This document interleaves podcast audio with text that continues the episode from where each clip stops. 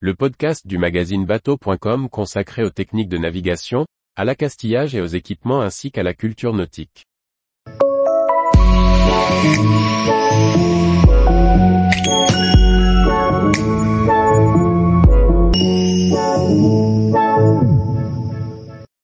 Réparation de coques de bateau, nos conseils pour bien se lancer.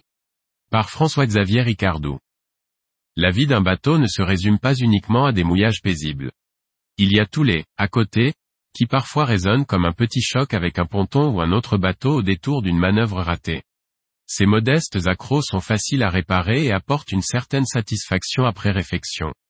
Avant la mise à l'eau de son bateau ou s'il a passé l'hiver à flot, il est important de vérifier l'intégrité de sa coque et d'en profiter pour réparer les petits impacts et de préparer sa coque pour la saison.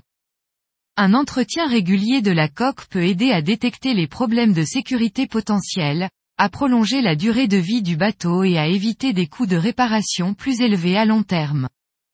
Même s'il ne faut pas hésiter à prendre conseil auprès d'un professionnel, certaines réparations sont accessibles. Voici quelques conseils. Tous les jours, retrouvez l'actualité nautique sur le site bateau.com. Et n'oubliez pas de laisser 5 étoiles sur votre logiciel de podcast.